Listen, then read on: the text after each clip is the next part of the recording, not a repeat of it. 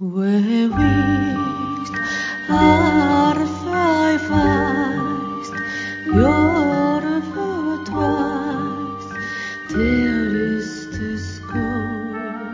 ぼ日刊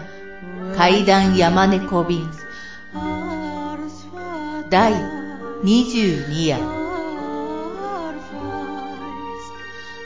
今夜ご紹介するのは「次はお前だよ」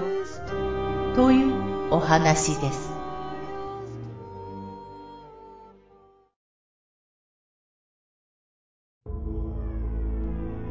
ある4人家族がとある地方の旅館に宿泊。深夜に娘がトイレで惨殺されているのが発見された。全身を刃物でめった刺しにされ顔面は誰だか判別がつかなくなるほど切りつけられていた。死体には舌がなかった。トイレには格子のついた幅30センチ高さ10センチほどの窓と小さな通風口があったがとても人の入れる大きさではない。ドアは施錠されていた。誰がどこから侵入してきたのか。警察はその旅館を経営している夫婦その息子近辺の変質者などを聴取したが現場が密室だったこともあり迷宮入りになるかと思われた。ある日旅館経営者夫婦に付き添われたその息子が署に出頭。近所の目もありなかなか正直に話すことができなかったがとんでもないことになったのでお話しします。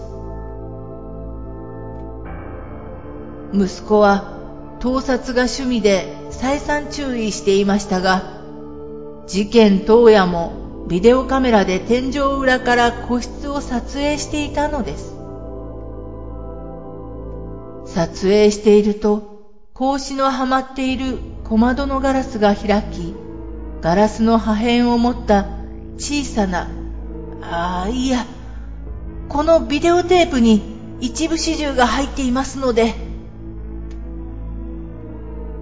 息子はビデオテープについて尋ねられると恐怖がよみがえったのか反響欄に精神に異常をきたすほどの何かがこのテープに入っているのかと思い捜査員たちもテープを再生するのを恐れた。そのテープには女性を俯瞰で撮影した映像が収まっていた。和式便器にしゃがんでいた女性が立ち上がろうとしたその時小窓からガラスの破片らしきものを握った小さな15センチから20センチほどの老婆が音もなく飛び込んできた。女性は悲鳴を上げる間もなく喉をかき切られそして顔や体中を切りつけられ女性が息絶えると小さな老婆は死体から舌と頭皮の一部を切り取り天井を見上げ次はお前だよと言って小窓から出て行った舌と髪の毛のついた頭皮等を持って捜査員の中には嘔吐する者泣き出す者、恐怖のあまり失禁する者もいたという。結局事件は未解決のままだが、警察には例のビデオテープが今なお保管されているという。